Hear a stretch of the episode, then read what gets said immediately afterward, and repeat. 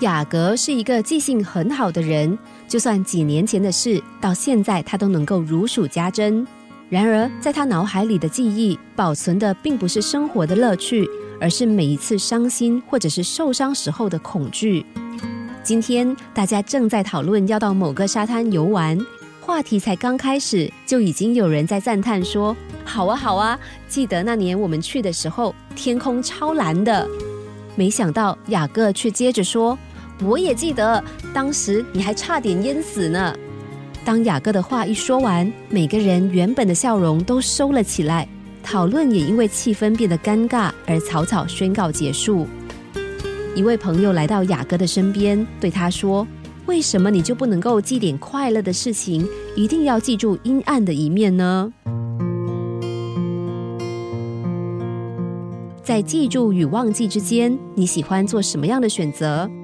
每当我们看见有人为了一些不愉快的记忆而苦闷的过日子的时候，都会安慰他，叫他忘了吧。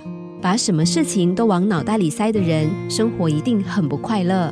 他们一定也会像雅各一样，经常在愉快的气氛中说出扫兴的话。或许他们会辩解说：“我是为你们好啊。”但是当小心翼翼的记住那么多苦恼的事。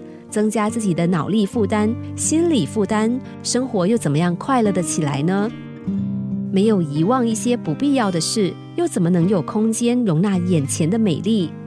生活不在过去，只在眼前。我们只需要真实的生活感受，自然直率的说出我们的见解，那就已经是最好的生活理念。健忘的人比较快乐，并不是因为他们傻。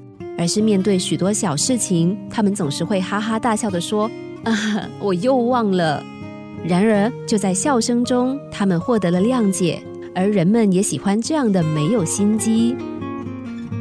有位知名的喜剧演员曾经这么说：“我一直都这么开心，而且是台上台下都一样，因为生活没有必要不开心啊。